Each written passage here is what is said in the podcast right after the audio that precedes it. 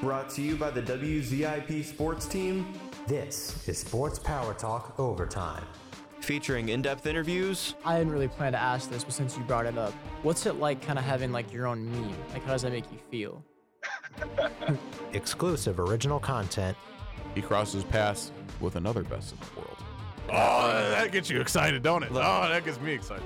And of course, the hottest takes. My dad used to have this saying: "If you don't like the series, you don't like football." Over Well, I like, say I'm a pretty big football fan, and I despise the Steelers. okay, okay. So get ready because it's time. for SPT Overtime. Hello, everyone, and welcome to a new and exciting episode of Sports Power Talk Overtime, bringing you coverage from all the sports that don't always get the light on Sports Power Talk. My name is Alex Henry, and I'm joined by the one and the only Jake Murren. By the title of the video, you could tell we are here to discuss UFC 279 this Saturday, September 10th, in T Mobile Arena in Las Vegas, headlined by what will most likely be the last match of legendary fighter Nate Diaz versus UFC's number one prospect Khamzat Chimaev. Jake, are you excited for this card? Overall, I think my excitement level is a little bit low. I know you've been excited for this card for a while now. Uh, it's just, you know, the main event's not a title fight. It's not your ordinary UFC pay per view by any means. They randomly put a co main event in there in there pretty late, I'd say. And I just feel like it's kind of been thrown together, whereas I feel like most fans are looking forward to UFC 280, which is stacked. Yes, I would 100% agree. I'm really more excited for this card as a fight fan, just as in good fights, because I think there will be a lot of good fights. But as for entertaining fights that are making a lot of moves in the UFC that you're going to want to pay money for a whole $80 pay per view, this is very, very lackluster. I would agree. So we'll kick it off with the first fight of the main card Johnny Walker versus Ion Cutelaba. Jake, give me your breakdown on this fight. Yeah, Walker, the Brazilian, he's 18 and 7 with 15 wins by KO in his career. Only has one win in his last five fights, which was a first round KO win over Ryan Spann two years ago. In his last fight, it was a first round KO loss to Jamal Hill in February, and Hill only had to land seven strikes in that fight to add a clip to his highlight reel. And look, Walker is a lengthy striker and will enjoy a 7 inch reach advantage in this fight. He lands 59% of his strikes and absorbs less than he lands. He's known for being an, an unorthodox fighter, and he will do anything it takes to connect with his opponents. But lately, he's been more dialed in in the worst way possible, he's now hesitant to throw any strikes ever since he joined SBG Ireland. For Cutelaba, he's 16, 7, and 1 with 12 KOs and 13 first round finishes. He's 5 and 6 in the UFC, and while he tries to stay active, he has a ton of fights on his tapology that have been canceled in the past. His last fight was a first round submission loss to Ryan Spann last May. Spann won a performance of the night bonus against Cutelaba in that fight, and Ion only landed two strikes, but he landed three takedowns that led to that guillotine. He's comfortable shooting takedowns. He has a 63% takedown accuracy. Cutelaba also trains out of Extreme Couture in Las Vegas. And something that sticks out to me in his fighting style is that he chases finishes, which oftentimes makes him susceptible to getting finished himself. Ultimately, I'm gonna go with Cutelaba here. I don't love my pick here as neither fighter has looked good recently, but I think Walker has looked worse. He used to be such an exciting, wild fighter, and it seems like improving his fight IQ and being coached at SBG Ireland has made him so much worse. I'm worried about the reach advantage, but I can see Cutelaba closing the distance and wrestling Walker enough to win two of three rounds for a decision win to kick off UFC 279.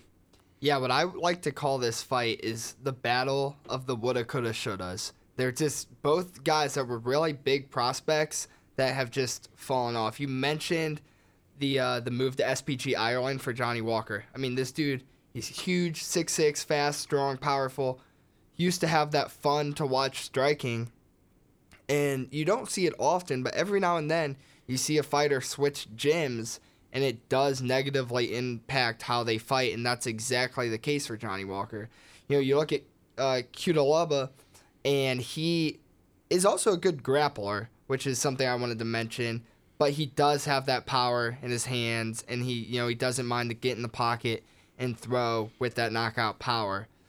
So I agree, it's a very hard fight to pick. And if I hadn't seen Johnny Walker's like past three or four fights, I definitely would have picked Johnny Walker.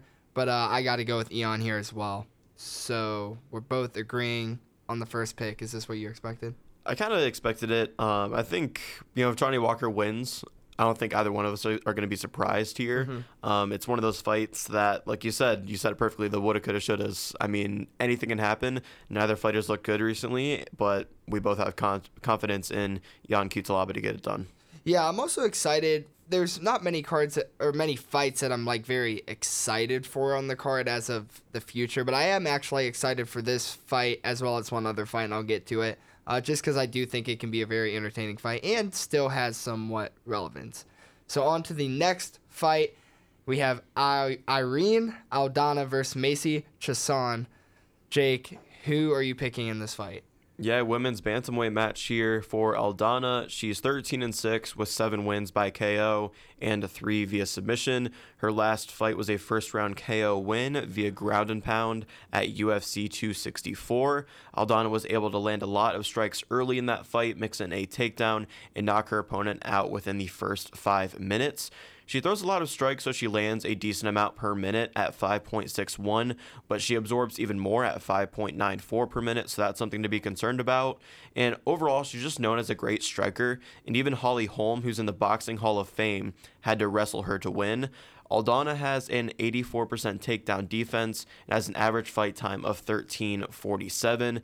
And something notable on her record is a first round KO win over Ketlin Vieira, who's likely next for the women's bantamweight title shot against Amanda Nunes. For Chiasson out of Dallas, she's 9 and 2, trains out of Fortis MMA, and is 5 and 2 in the UFC. Her last fight was a split decision win over Norma Dumont at UFC 274. Chiasson landed 36 more strikes and landed six takedowns against Dumont. So I totally thought Macy was a clear winner in that fight. She's really lengthy for the women's bantamweight division, which she uses to her advantage with her striking style. Chiasson nearly averages two takedowns per 15 minutes in the cage, and her average fight time is 10:34. I think this fight goes to the distance when you consider both of these fighters have long average fight times, and I'm going to go with Macy Chiasson in this one. Holly Holm had a great game plan in her win over Aldana, and Macy is known to keep her distance.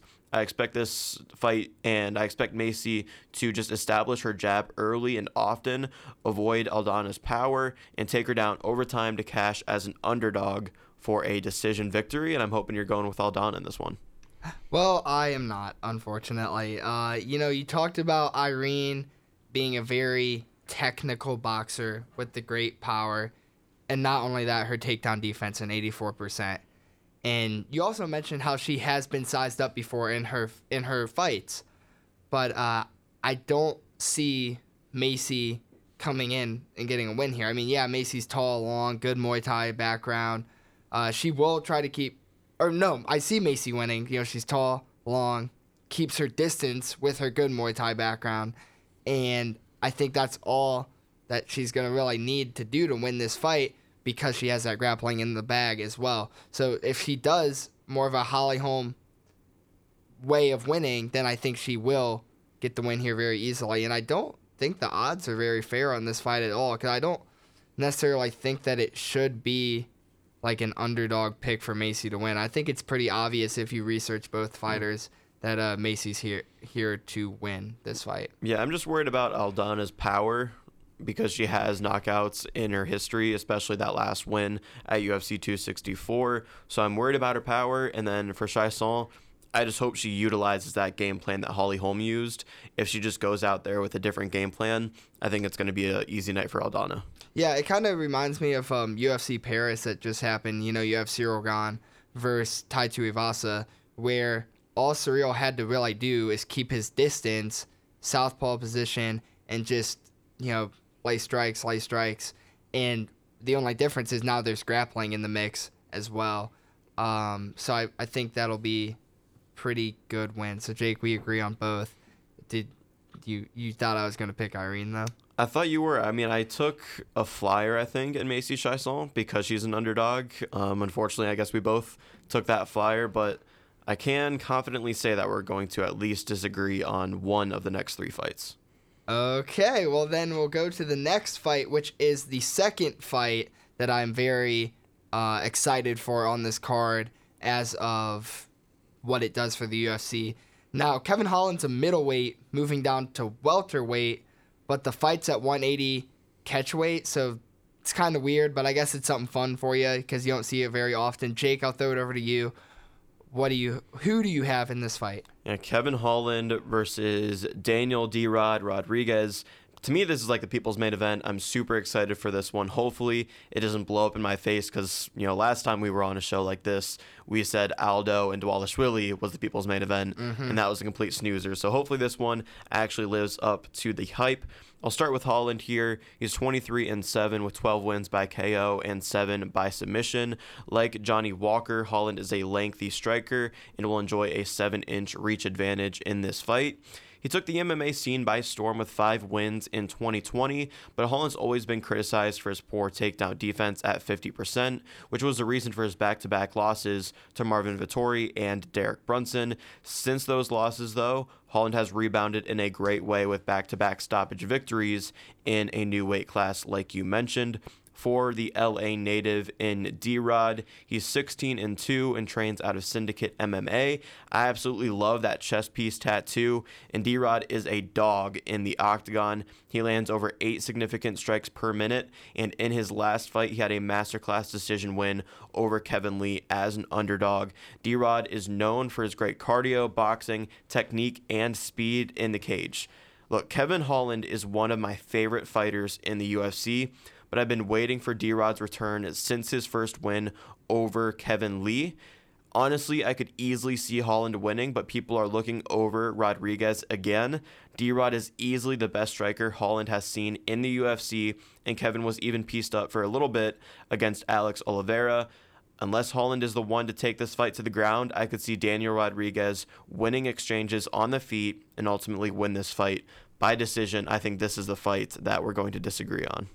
Yeah, it is. And I, to be honest, Jake, I can't argue with you. I mean, that's a very, very great breakdown. And I'm not going to argue with anyone who's going to take Daniel Rodriguez in this fight. He's a great boxer. Uh, my thing is, he doesn't offer much on the ground.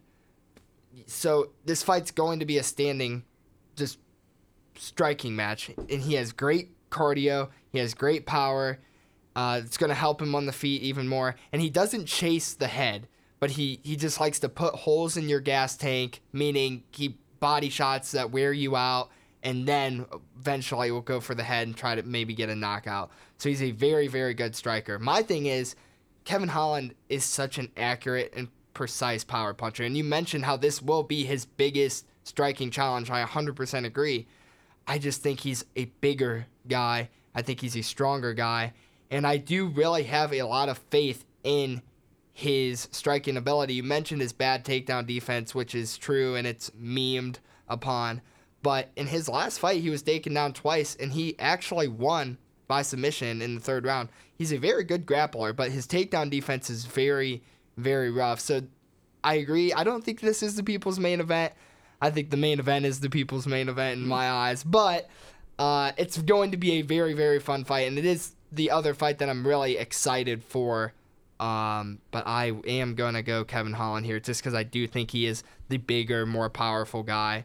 And if it's striker versus striker, I can't take Daniel Rodriguez if that's the case. But I'm not gonna argue anybody that takes Daniel Rodriguez. That was a great breakdown. So Yeah, I don't think this fight's gonna go to the ground. And two things worry me about my D Rod pick. And it's that one, you know, Kevin Holland is going to have that huge reach advantage on Saturday night. And two, Holland is very experienced. He has 30 fights. He's 23 and 7. So saying that he's going up against his toughest opponent yet in terms of striking and D-Rod, it's true, but Holland has also seen a lot out there in the cage. He's fought the best of the best in Marvin Vettori and Derek Brunson. I know they just wrestled him for the majority of those fights, but those are still guys who are way up there in their divisions going against D Rod, it's definitely a step lower in terms of competition, but it's way more in terms of striking. So Holland's experience and reach advantage worries me here, But like I said, D Rod is a dog, and I think he's going to be able to win. Did you say uh, how you thought the fight would end? I think he's going to win by um, decision. Decision. Yeah. Yeah, I definitely see this fight either maybe a Kevin Holland knockout, but I also see it going to decision. So it's really just going to be striker versus striker battle here, and Yeah. we'll see who's the better one. Something you mentioned was Kevin Holland's experience, and I think that's good to mention as well because where Kevin Holland's a more diverse striker where he mixes in kicks and spinning attacks, uh, Rodriguez is primarily a boxer who will throw in other strikes. So that still is going to be a stylistic matchup because you have a really good, you know, boxer versus just a diverse striker. But in the end, we're going to disagree. I'm going to go Kevin Holland here, which, you know, everybody loves Kevin Holland. Who doesn't like that guy? Yeah, like I said, he's one of my favorite fighters Yeah. in the UFC. But I like I, I've just been waiting for D-Rod to, to return. I was in awe of his performance against Kevin Lee because of how much hype there was behind Kevin Lee. Kevin Lee coming back, everybody was so behind him, and then D-Rod just shut that down. So I'm very excited to see this fight, and that's why to me. It's a people's main event, and I'll explain why. I guess more in terms of the main event when we get to it, because I know that's the fight you're more, you're most looking forward to. Yeah, hundred percent. Um, I am looking forward to that fight. Going to the co-main event here, it's got to be the weakest co-main on an eighty dollar pay per view that I've seen all year. With that being said, it should be a really really fun fight to watch. If this was a fight night fight or maybe lower on a main card, this is a very good matchup I think, and I'm pretty excited to watch the fight. But significance wise, it really doesn't mean much. And for a co main event, it's pretty weak. So we got Li Jingliang versus Tony Ferguson. Jake, I'll throw it over to you. Give me your breakdown on this fight. Yeah, I'll start with Jing Liang here. He's 19 and 7 with 10 wins by KO and seven first round finishes as well. His last fight was a second round KO win that started with a right a right cross and ended with some vicious ground and pound. Jing Liang is a great boxer with volume and power who can also take people down, but he doesn't have great takedown defense himself at 60%. He debuted in the UFC 8 years ago and is 11 and 5 in the promotion, so that's not a bad record in the UFC. For Ferguson, he's 26 and 7 with 13 wins via KO, but I don't understand why he's fighting this weekend. He's lost 4 in a row and in his last fight he suffered one of the most brutal KOs in UFC history at the hands of Michael Chandler. And look, the 12 fight win streak Ferguson is long gone. And rather than taking time off, the UFC offered him this fight because of how bad UFC 279 is as a card. You just mentioned it. This is one of the weakest co main events we've seen, but the UFC needed a co main event. So they gave this offer to Ferguson. They needed a somewhat interesting co main event, and that's exactly what this is. Ferguson only had about three weeks to train for this fight, and he was knocked out badly only four months ago. I don't care that Ferguson looked good in that first round against Chandler. Instead, I care about his health, especially the health of his brain. The UFC shouldn't have made this fight. I don't have much interest in this fight. And when Ferguson gets knocked out again by the leech, I'm going to be looking away because this is a man who can't afford to get knocked out that badly again. Rather than retiring from the sport, this sport is going to retire Ferguson. I mostly blame the UFC, but you know Jing Liang is going to go out there, do his job, and pick up a KO win at UFC 279. Yeah, I agree here. You know, Jing Liang, great boxer, good volume, good power. His thing is he likes to throw kicks, wear you down, and then boom, big power punch over the top. Um, he does rest or he does struggle with his wrestling, uh, but he does have good takedown defense. And Jing Jing Lang is coming off a great knockout, where like you mentioned, Tony's coming off a really really bad knockout that did just happen very recently. Stylistically, he's a very active striker with a lot of different techniques. Not lots of power, but great volume and pressure. He landed 104 strikes versus Donald Cerrone and 115 versus Anthony Pettis, and neither of those fights saw the third round, which is a very, very crazy stat that I stumbled upon, and I still actually don't believe it is a true stat, but it is a true stat. Look it up. Uh, his chin is his biggest concern for me, and that's kind of what you mentioned. But not only that, his his mental health is a, a huge concern to me. You know, his wife has even mentioned that he just won't give up. And that he just wants to keep fighting and keep fighting, which is exactly what you were talking about, Jake, how the sport is retiring him, but he is letting it happen. Uh, you know, usually you'll see guys who keep fighting for the money. They keep fighting because they maybe think they have another title shot. I think Tony Ferguson's crazy. I think he's just fighting because he's so tired of losing, and I don't blame him. Somebody who had such an incredible run, who genuinely at the peak of his run, people thought he could beat Khabib, and those people were, were not looked at crazy. Like people genuinely were like, yeah, he probably can. To where he's at now, in just a two year span, is very crazy. Uh, you know, maybe if Tony tries to grapple, he can win, but uh, I see him getting blasted here and knocked out really bad. I do think it will be an entertaining fight to watch just as maybe a casual fight fan, but if you really know Tony Ferguson and you watch him get knocked out brutally, it is going to be pretty sad. But this is what happened. This is the fight that was made, so you can't really, I can't do anything about it. You know what I mean, Jake? Just, yeah, I, I agree with you too about Ferguson coming back because he wants to win again. He wants to win again. He's a competitive guy, and to go on that run to where he is now, yeah, it's something to be frowned upon. But I think the UFC could also do him a favor by not booking him in a fight four months after that brutal KO loss to Michael Chandler. Sure. And he would have thought, you know, we're in 2022 and Nate Diaz and Tony Ferguson are in the co-main and main event of a UFC pay-per-view. Maybe if this card was going on five years ago, it would have more hype around it, and these guys would actually be given a legitimate chance. But it's 2022, and these guys are on the last stretch of their MMA career. Yeah, and that is pretty crazy to think about, actually. So all these fights so far have really just been I think they're going to be good, just striking, fun fights to watch. Going to the main event, which I think will be the biggest fun to watch fight. And Jake, I know you might have some differing opinions than me, and I'm interested to hear what those are. So we have Khamzat Chimaev taking on the legend Nate Diaz. Give me your breakdown on this fight. Yeah, Chimaev, he is 11 and 0 with seven first round finishes. His last fight was a decision win over Gilbert Burns at UFC 273. It was Chimaev's first true test, and if anything, it showed that he can deal with adversity and still win a fight.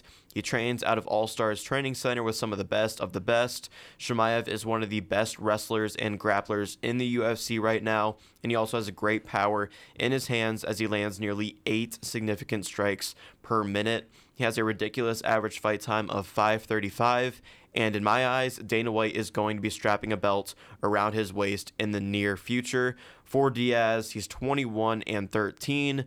His last fight was, of course, that decision loss to current welterweight champ Leon Edwards.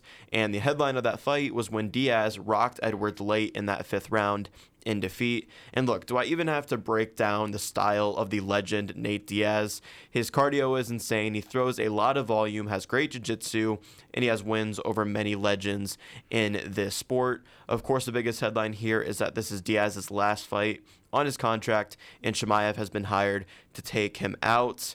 And that's exactly what is going to happen here. Chimaev has the has just a pace of an animal, and the only concern I have is his stamina and cardio over five rounds, but I don't think it even gets close to going five rounds. Diaz is a legend. You mentioned it. He's going to go out in an honorable way, but as much as I'd love for Diaz to win and pull a CM Punk by kissing the UFC goodbye after defeating the biggest name in the promotion without a belt, this isn't scripted fighting.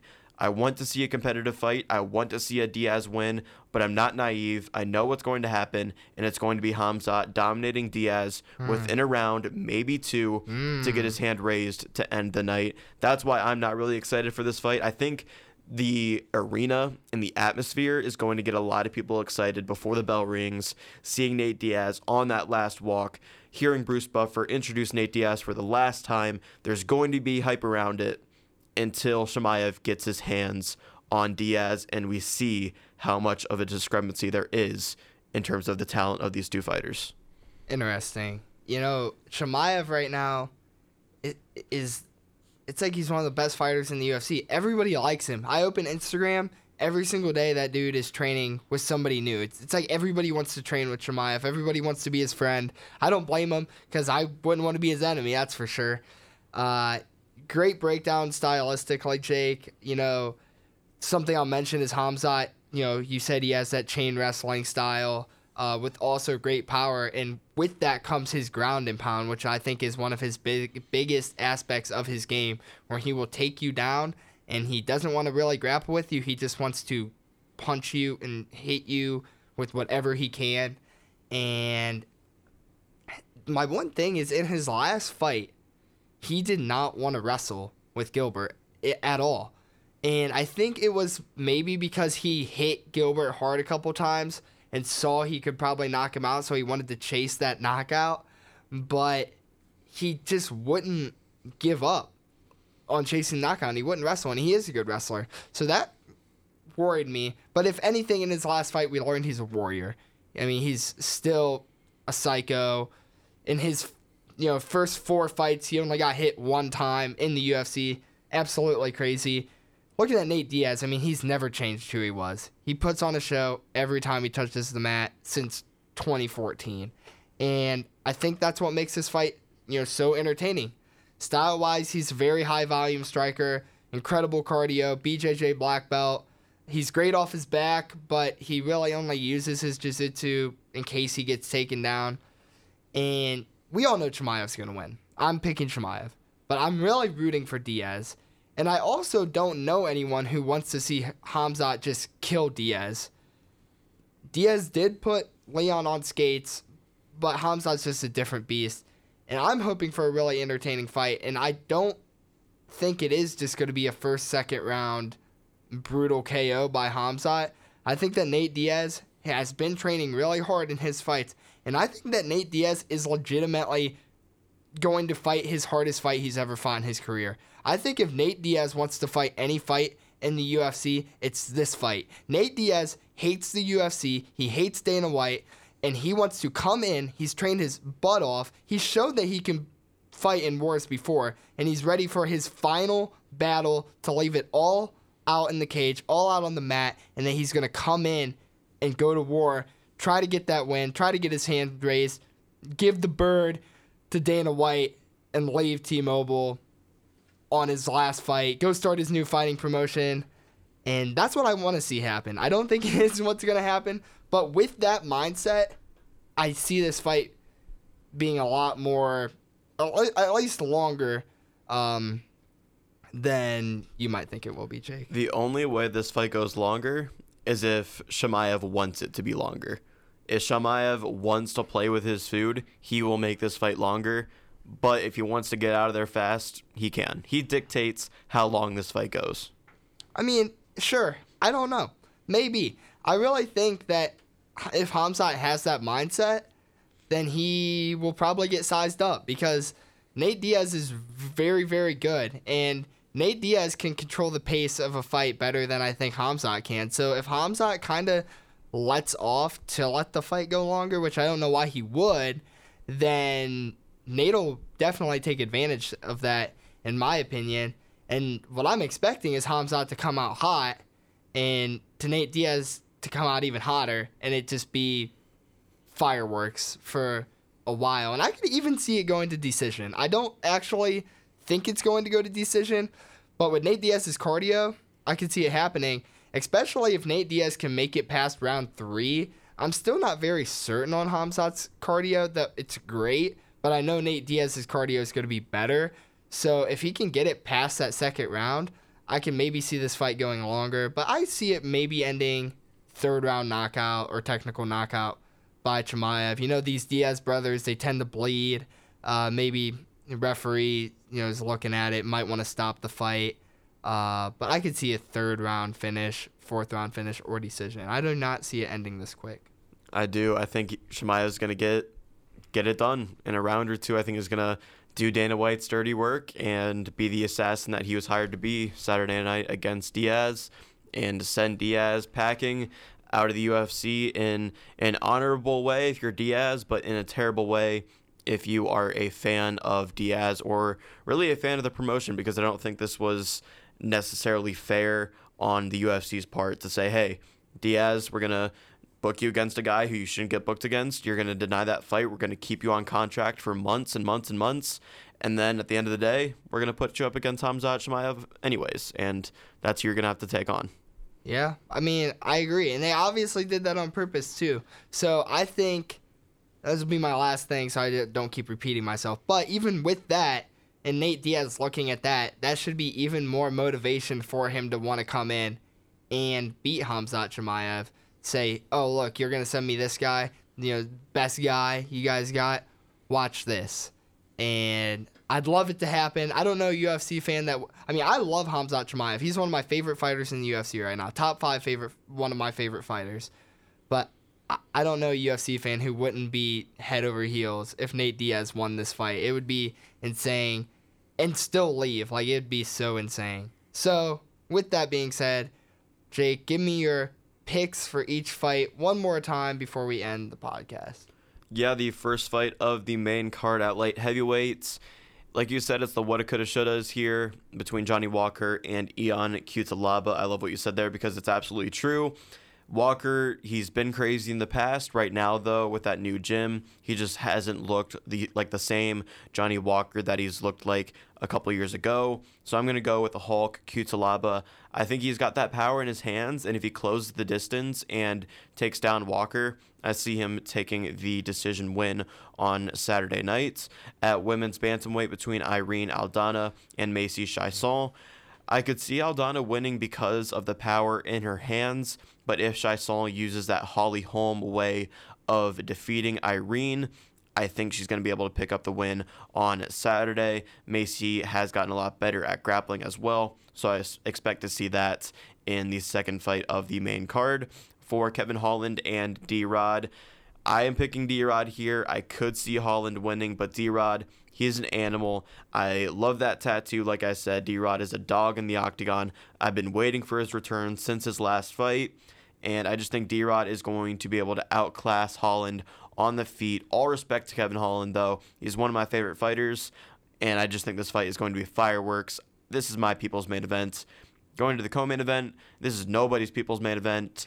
It is a terrible co-main event. Uh, Tony El Cucuy Ferguson, why are you fighting on Saturday? Makes no sense. You're just coming off of one of the worst KOs in UFC history. The sport is going to retire you. You mentioned what his wife said, and the leech, Li Jingliang, he's going to do what he needs to do. He is going to knock out Tony Ferguson on Saturday night. And then we were just talking about the main event at welterweight. Khamzat Chimaev is going to knock out Nate Diaz, maybe even submit him in the first Yeah. or second round and get Diaz out of there early and often, and most importantly, get Diaz on his way out of the UFC.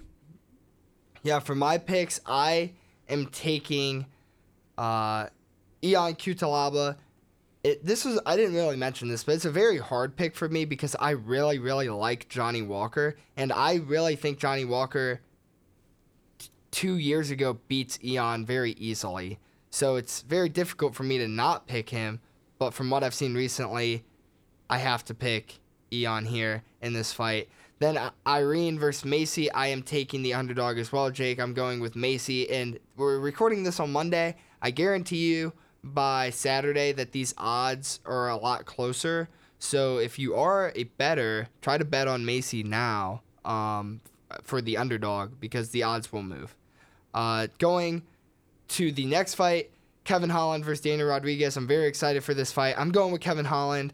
Uh, it'll definitely be a close fight. It's gonna go the distance, and we'll really see who is the better striker at the end of the night. Going on to the weakest co-main of this year, uh, Li Jing Liang versus Tony Ferguson. I'm taking Lee, and I want Jing Liang to win, but more so, I just don't want Tony Ferguson to be humiliated. I, I, I mean, it's very, it's humiliating enough to get knocked out, but I just don't want it to be a brutal, bad knockout. Maybe a TKO would even feel better for me. Um, but I am taking the Leech here, and then for the main event, I'm taking Khamzat Chimaev over Nate Diaz. But I'm really just hoping that this is movie style ending for Nate Diaz in this fight. So that is going to wrap up today's UFC 279 podcast. Despite the lackluster talent on this card, the UFC has proved time and time again that these cards can be the most exciting pay per views. Jake and I hope you enjoy watching this Saturday in Vegas. My name is Alex Henry, and I was joined with. Jake Murren. We are signing off.